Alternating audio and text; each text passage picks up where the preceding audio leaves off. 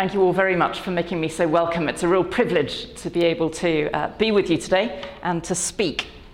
I don't often get to London, um, so this is a, a one off and a rare delight. Thank you very much. I'm going to begin by telling you a little bit about the story of the book and how it came to be. A couple of years ago, I thought, what shall I do this Lent? I thought, I know, I will do some uh, devotional writing. Now, that sometimes came in the form of uh, letters to friends. I'm not always a very good correspondent, um, but I always do my best. Um, and uh, it might be in the, uh, in the context of a few thoughtful sermons.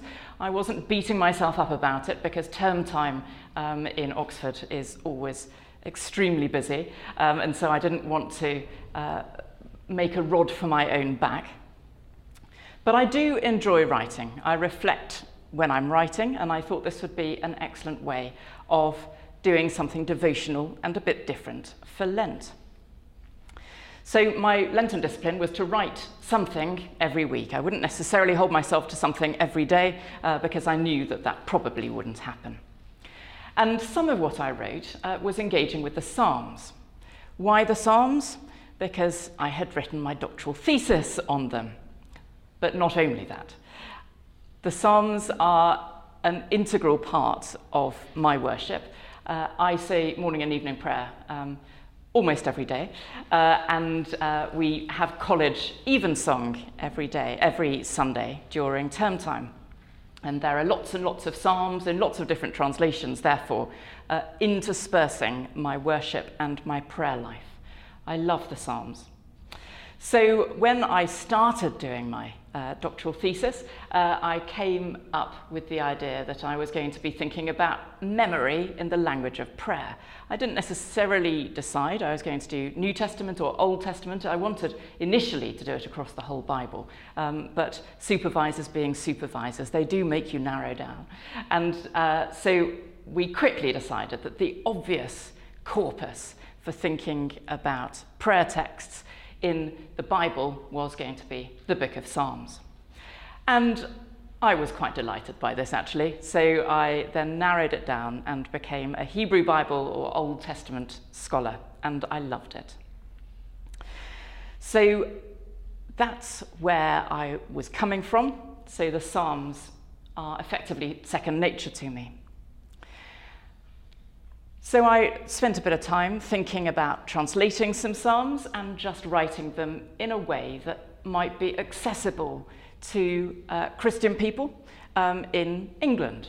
Uh, I wanted them to be able to connect with people. And so I thought carefully about how I might translate them, how, what I might want to say to other people about them. Anyway, we got to the end of Lent, um, and I thought, well, that was nice. Um, I enjoyed that, and I didn't think too much more about it. However, my then bishop, uh, Bishop John Pritchard, uh, formerly Bishop of Oxford, uh, who has a lot to do with SPCK, so, uh, so I've got a lot to thank him for. Uh, I, uh, I was in communication with him, and he, he was encouraging me to write something sort of popular. So after a while, I thought, well, I'll send off to him what I wrote through my Lenten writings and see what he thinks about my style and about, you know, uh, how I might go about something like this in the future. He wrote back a couple of days later and said, I've taken the liberty of sending it to um, the editorial team at SPCK, and a few months after that, I had a commission to write a psalm a day for Lent and Easter. So that's how it came about. Um, six months later, it was um, with the uh, SPCK, SPCK team, and uh, it was a real joy. I thoroughly enjoyed writing it. How did I go about it? Uh, if you have picked up a copy, um, then uh, please bear with me while I might uh, repeat some of what you already know. Uh, if you haven't, then this bit's for you. Uh, there's an overture, as it were, of um, the week that begins Ash Wednesday and goes through to the Saturday. And then uh, there's the four weeks of Lent per se, each according to a particular theme, which I would hope, would connect with everyday lived experiences in our day and age. Week one, it's a hard world. Week two, it's an unjust world. Week three, it's a big world. And week four, it's a beautiful world. It's a Beautiful World begins uh, with Mothering Sunday or Refreshment Sunday, and so that was a way of trying to echo the themes of that stage of Lent. Then we get to Passion Tide. Passion Sunday is the Sunday of week five in Lent. I don't write Psalms, I, I didn't include Psalms on the Sundays because uh, as I'm sure you're all aware, Sundays don't count in Lent. Uh, then Lent would be more than 40 days, and that would confuse us all mightily. So, uh, Sundays I uh, give us all a break, which means that if you're anything like me and you're reading a Lent book and you've missed out a few days along the way, then in fact, Sunday is often quite a good time for catching up. So, Passion Tide, I then changed uh, the tone a little, thinking about journeying so from place to place is week five, and then Holy Week, week six, to a holy place. Then we get to week seven, and that's Easter, a redeemed world, a complete change of the picture. So I had to uh, choose different psalms that would suit each of those themes, but I didn't want to uh, end up just doing a few similar psalms. I wanted to jump all around uh, the five books of the Psalter in order to give you a good variety of different texts. If you are familiar with the Psalms, you'll know that there's a big variety in these prayers. There are all sorts of different types of prayer. There are uh, lament prayers, there are wisdom prayers, Torah prayers, prayers that talk about the law. There are hymns. There are occasional ones which don't actually mention very much about God, like Psalm 45. It's a wonderfully eclectic set of texts 150 Psalms and five books within them, not divided equally, but little collections within them. There are prayers of thanksgiving, prayers of joy, and everything else in between. They cover the whole gamut of experience, emotion, and humanity. There's nothing left out, I might even go so far as to say. So, what exactly is a psalm? You've already picked up, presumably, that there's something of the eclectic about this collection. There, there are prayers which are simply to God, there are words which are about God, there are words which may not even so much be about God, but about enemies or foreigners or uh, brothers and sisters and how we see our lives in relation to them. They are texts which can be used in worship, texts which always were used in worship, and texts which, as you've heard, still continue to be used in worship today. So I wanted to try and cut across all of those different categories in the way that I chose the Psalms. I translated each of them, uh, and that in itself was fun. A bit more about that in a moment. And then I wrote a comment on each of them so that uh, there would be 800 to 1,000 words, a nice bite sized chunk of reflection after I'd finished the translation. It was usually the translation in the first place, which gave me the starting point for things that I might want to talk about. So I've been asked, uh, I've been described as exploring some of what I have learnt from studying, translating, and praying these extraordinary songs of hope, challenge, and wisdom. So at least you know that I'm keeping to my brief that was precisely how I began my preparations today. What are they all expecting? What have they been told to expect? Uh, so that hopefully I may meet some of those expectations, even if not all of them. And that's why you have question time at the end. So, what have I learnt from studying the Psalms? Prayer is clearly an ancient, ancient art, and it will go on throughout the ages and across the world.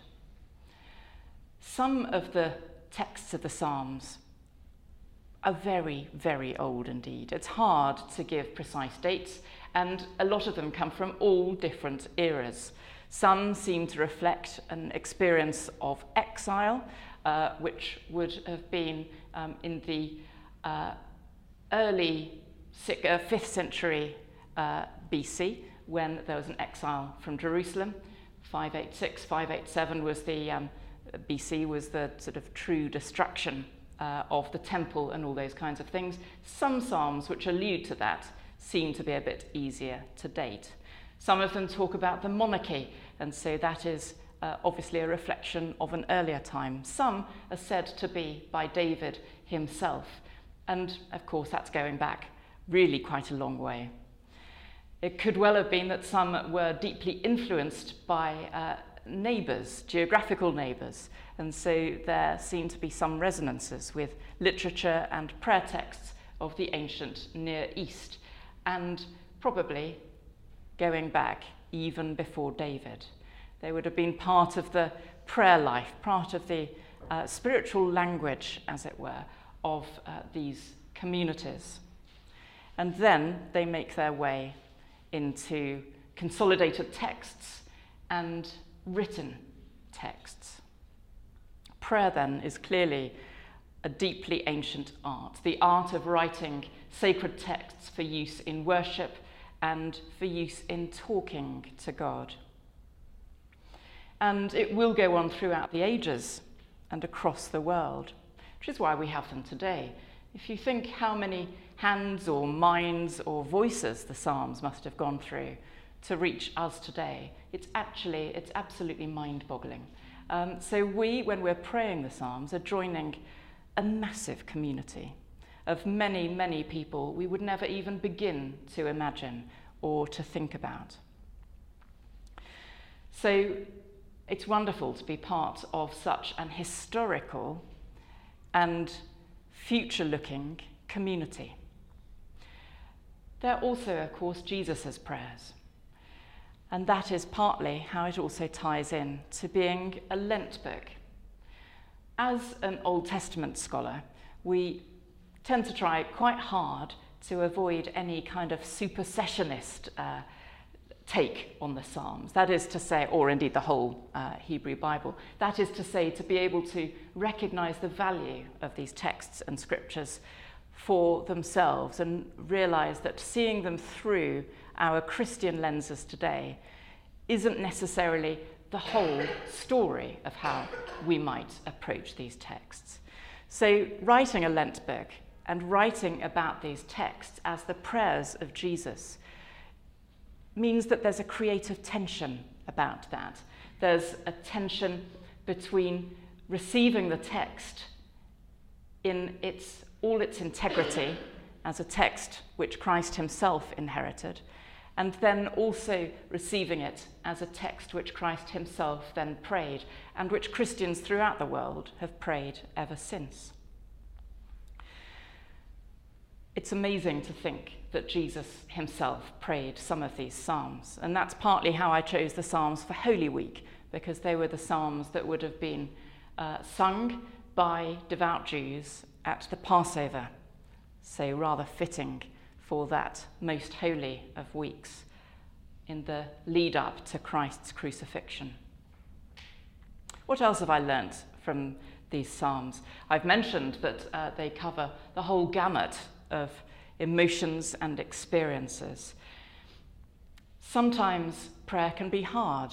If we're in such a desperate place, uh, we might find that we don't have anything left in us to pray with. And that's sometimes where having other people's texts can actually be a real boon. We don't have to think up the words ourselves. We can use other people's words and let them be our prayer. I find that deeply encouraging uh, at many stages of my life. And so there's a sense of there being no hope. That, sorry, there is a sense of there being hope even when there is no hope. Most of the Psalms, uh, even if they're exploring some really deep, dark stuff, have a kind of turnaround and they end in a much more um, positive note. There's one psalm, Psalm 88, which doesn't even have that. It's just depressing through and through, you might say. I sing Psalm 88 from the pulpit in my husband's church on Maundy Thursday during the stripping of the altars, just to a very simple uh, plain song chant. And that is uh, a real privilege to me and deeply moving, I think, for all of us. Even though there is no sense of hope in such a despairing psalm, yet the very existence of the psalm itself is a symbol of hope. The very fact that somebody could have called out to God in such a state, and not only that one somebody, but that it was then uh, continued, it was passed down, suggests that even when there seems to be absolutely no hope, sometimes there can be hope even just in the existence of a prayer which is so raw and vulnerable. So the Psalms are a book of hope as well. Studying the Psalms also um, really consolidated for me the idea that study and prayer are intertwined. I wrote most of, uh, most of this book, and indeed some of my doctoral thesis, uh, while I was on retreat. I'm not saying that is necessarily the way to do retreat, but it is certainly sometimes one way to do retreat, particularly if, like me, you like to uh, reflect through writing. Sometimes then going away into the midst of the countryside and sitting down with the text of the Psalms in front of an icon. Um, in a little prayer space uh, actually is wonderful, absolutely wonderful, and life changing. And so it was in that context that I wrote quite a lot of, uh, of my book. So, in a sense, I don't claim the credit for it, but I say, as in the initials at the beginning, SDG, as Bach would have known, Soli Deo Gloria, to God alone be the glory. So, my writing has been a prayer, and I hope it will always be a prayer. Study and prayer, I think, can go very closely together and can be a really fruitful way of doing each of them. Particularly, of course, if you're studying prayer texts, that makes the connection even more obvious. I've mentioned how the Psalms are uh, a sort of communal text, that they're prayers for all generations, all countries. That study of prayer is itself also a communal act. If you think about how uh, Jesus' own Jewish education uh, would have been shaped, it would have been at the feet of rabbis, it would have been in community, it would have been uh, teaching passed on from one to another not necessarily the university setting that you might think of these days, uh, where students hold themselves up in their rooms with books and they don't necessarily see the light of day for many hours on end. Obviously, at Jesus College, we try not to let that be the case because it wouldn't be very healthy, uh, but sometimes we might have that vision of people tucking themselves away in a hermit fashion in order to do their study. The study of the Bible, the study of the prayer texts of the Psalms is perhaps at its best a communal thing. So it's wonderful that I'm here to share that uh, with you today. And it's also a learning experience for me. More of that at the end. So, what have I got from, what have I learnt from translating the Psalms? We've talked a bit about what I've learned from studying them. What have I learned from translating them? if you go to uh, the regular worship here and uh, or indeed sing in it, um, and I know that some of you do, uh, then you will of course become very familiar with some of the poetry, the words, the nuances of particular translations, particularly probably Coverdale um, in the Book of Common Prayer.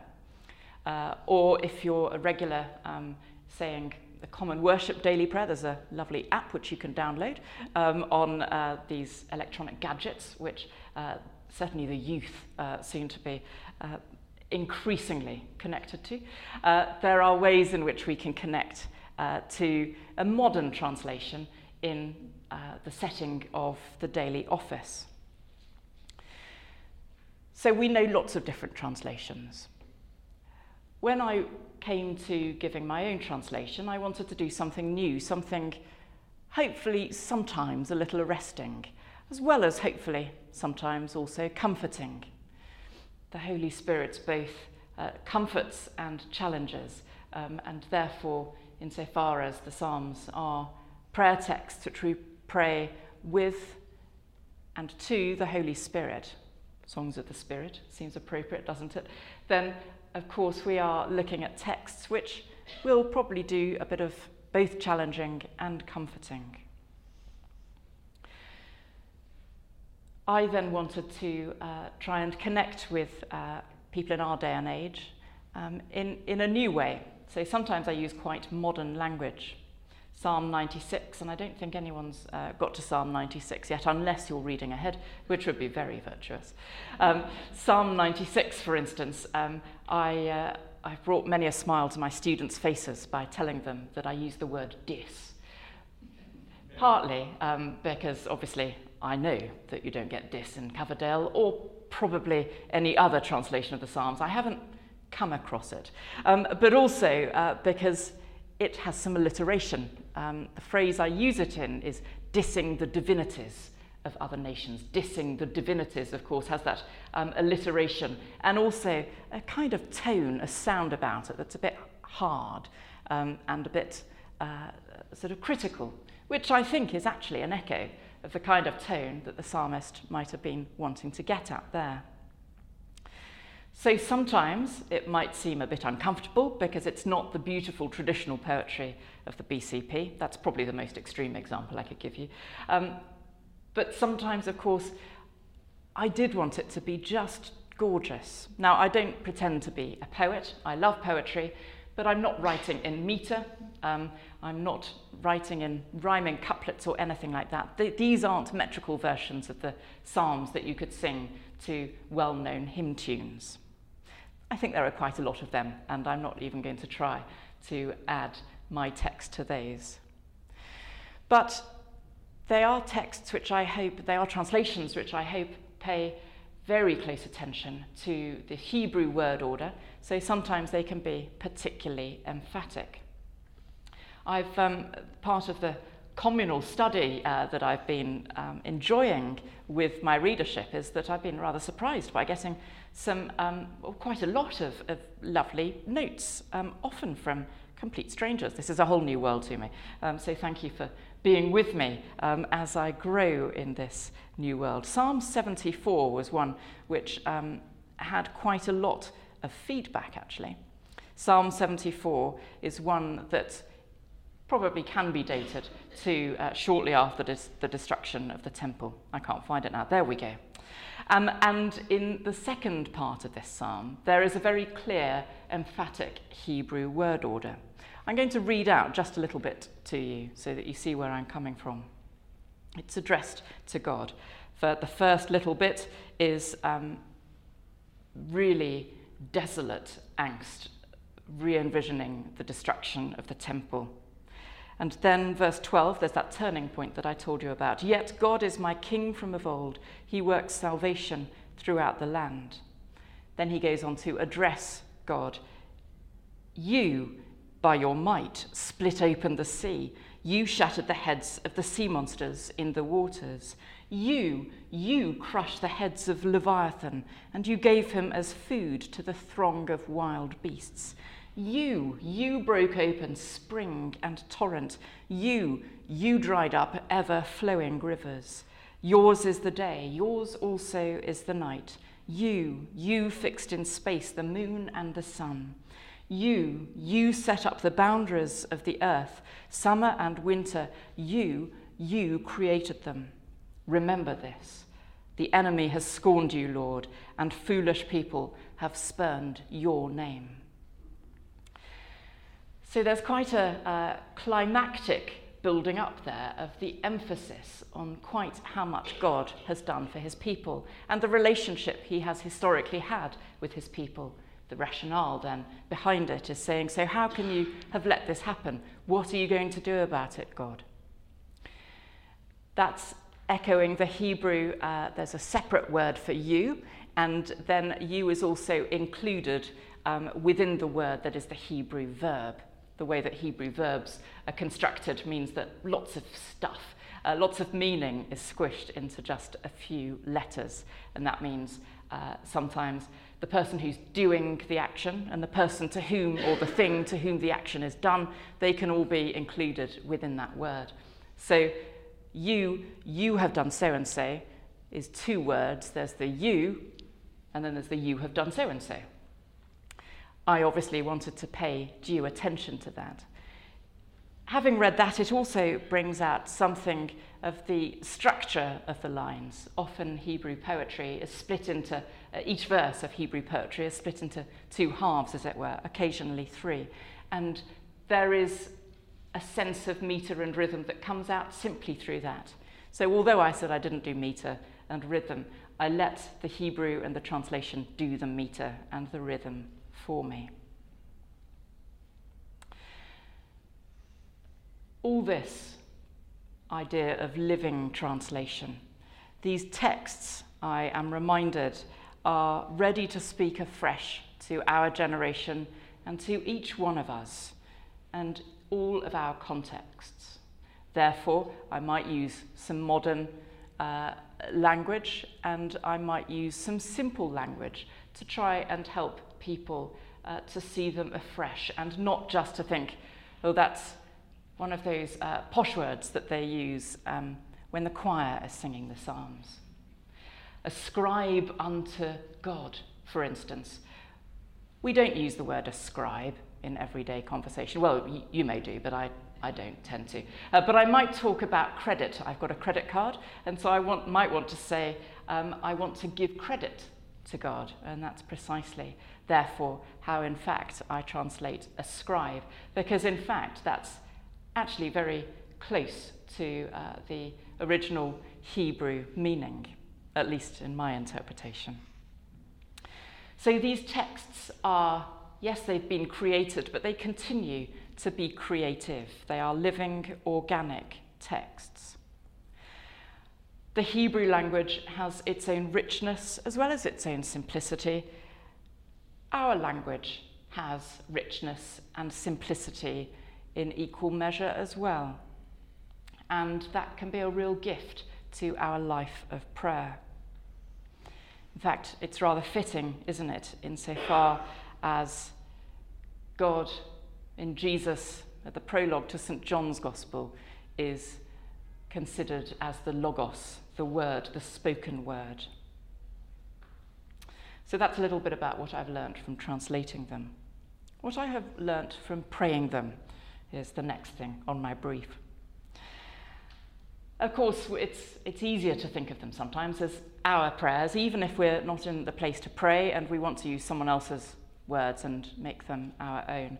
But equally, sometimes they can be other people's prayers that we can pray for them, mindful of the fact that just as we sometimes might find ourselves finding it hard to pray, probably there are lots of other people out there right now who are having problems praying. And therefore, in fact, insofar as we might be praying these Psalms, they can be prayers for them as well. If, for instance, we're in a really good place um, we're having a honeymoon period and a new job, or um, we've just uh, fallen in love with the love of our lives. If, if something is going really well for us, and in fact we want to sing lots of praise songs, um, and then the lectionary um, throws up for us an evensong, a real Where Was Me psalm, then we might not sort of think this is deeply resonating with my soul at the moment, but it's probably deeply resonating with someone else's there is again a sense of community in how we can pray. So sometimes they can be our prayers, sometimes they are prayers we pray for others. Others can help me in praying them, just as I can help them, uh, just as I can pray them for other people as well. Reading and prayer as well can be intertwined.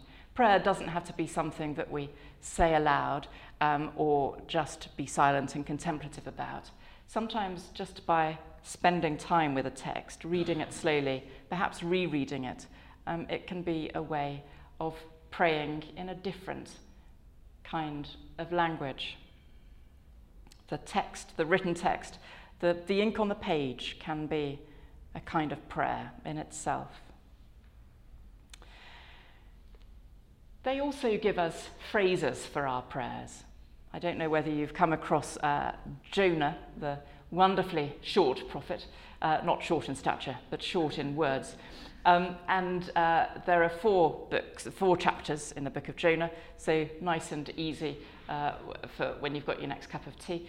Uh, Jonah has, um, in chapter two, suddenly breaks into a prayer. He's in the belly of the whale, he's in the deepest of the deep.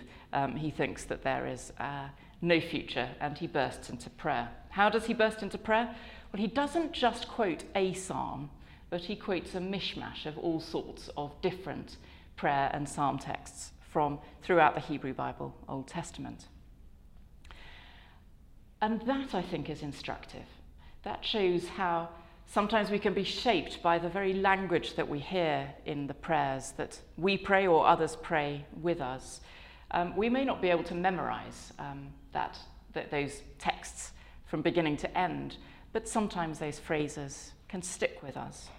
That, I think, is just what happened uh, with Jonah, insofar as you consider Jonah to be an historical book. But that's another question, and I'm talking about the Psalms, not Jonah. So that's easy. I don't have to go into that now. Uh, but there is a sense in which uh, we can pick up the language of prayer by immersing ourselves in the Psalms.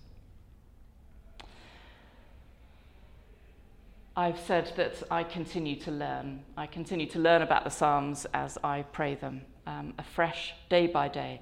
Um, and I continue to learn about the Psalms with uh, people like you, with my readership, uh, with my students. My wonderful students at Jesus uh, have decided that they share my passion for the Psalms, which is the right thing for them to say. Um, and therefore, uh, when they come along to uh, singing at evensong and they take their psalm out for the day, which usually the preacher has chosen, um, they, they've instigated something called Psalms Corner. Um, and that's when they look carefully at the text and they think a bit about the text together. This gives me great joy, as you can perhaps imagine, that our students are engaging so closely with the biblical text um, prior to performing them. So you see how prayer, study, leading worship can all be intertwined. By praying the Psalms, we are also studying them and reading them. Ancient prayers and the wisdom that they encompass can build us and indeed our communities up. We are communities of prayer. We are communities of faithful people. And then a little coda, as it were. These are extraordinary songs of hope, challenge, and wisdom, as uh, was also said in the blurb about me. Well, absolutely. I've already mentioned the extraordinary gamut of uh, experience and emotion that go into these psalms. I've mentioned Psalm 88 and its despairing tone throughout. There are other psalms where there's a great deal of despair, and as I say, there's a sudden turnaround in emotion and tone. So there can be hope even in the darkest moments. Psalm 22, for instance, which uh, is then quoted by Jesus on the cross in the Gospels of Matthew and Mark. You see how Jesus himself used the Psalms? How encouraging is that? Psalm 22 itself even has words of hope there, even when we associate them from a Christian tradition with the foot of the cross. And challenge. I know sometimes the Psalms fit uncomfortably um, with different people. Different Psalms are sometimes different, difficult to swallow. Psalm 137 is one of those ones that many uh, churches might wish to take out the last couple of verses because there's a really ghastly image of um, smashing children's heads against rocks. far from beautiful, not attractive, not the sort of thing we want to be proclaiming in our churches. But we still have them, they're still there. They haven't been edited out. Sometimes they might have square brackets around them in different traditions when they've come up with their own translations, but I haven't shied away from them because they are part of the whole text. As I say, it's about a whole gamut of experience and emotion. And Jesus himself didn't take a sabbatical to edit the Psalter. He prayed them as they were, he received them as they were, and he didn't stop them being passed on as they are. Indeed, he says, not one jot or tittle will pass away from the law, the Torah, um, and it seems that he might have had the same take on the whole of Scripture. These are scriptures which shape a community identity. However unpalatable they may, may seem, and they remind us, even those most gory and unpleasant of verses, that in fact, God invites us to give everything to Him. Our moments of anxiety and profound sadness, our moments of the most vicious anger, as well as our moments of sweetness and light. And they're psalms of wisdom. Some psalms, like 119, um, are indeed designed, it would seem, as wisdom psalms. They, they are uh, they're like an ABC. Uh, they are written, each verse starting with the next letter in the Hebrew alphabet. You don't always get that in the BCP, in, in uh, other translations. You don't always have that brought out because that would be quite difficult to do um, in a different language. But if we know that that's how they're written, that tells us something about some psalms that might seem to have been put together as kind of textbook psalms, psalms that are deeply about the law or about wisdom, psalms that want people to learn as well as to be able to pray.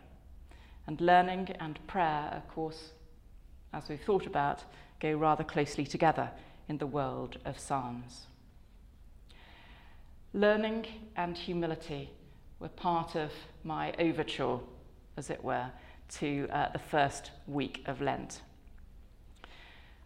We don't uh, necessarily always remember every sermon we've heard, um, but one sermon I do once remember uh, in my first college chapel uh, was that to learn requires humility and to teach requires patience. That learning requires humility is, um, is deep and it helps us to realize that we've still got stuff to learn. Helps us to be open to what we might learn from others, or from texts, or from experiences. You've heard me say that this is a learning process uh, for me as it is for you, and therefore I'm hoping that I might too learn um, from some of your questions and feedback um, and engaging with me about uh, the wonderful texts of the Psalms and the way in which um, I have sought to draw them together for devotional Lent reading. And just to end uh, with a little finale, if you haven't begun yet, it's not too late. Thank you very much.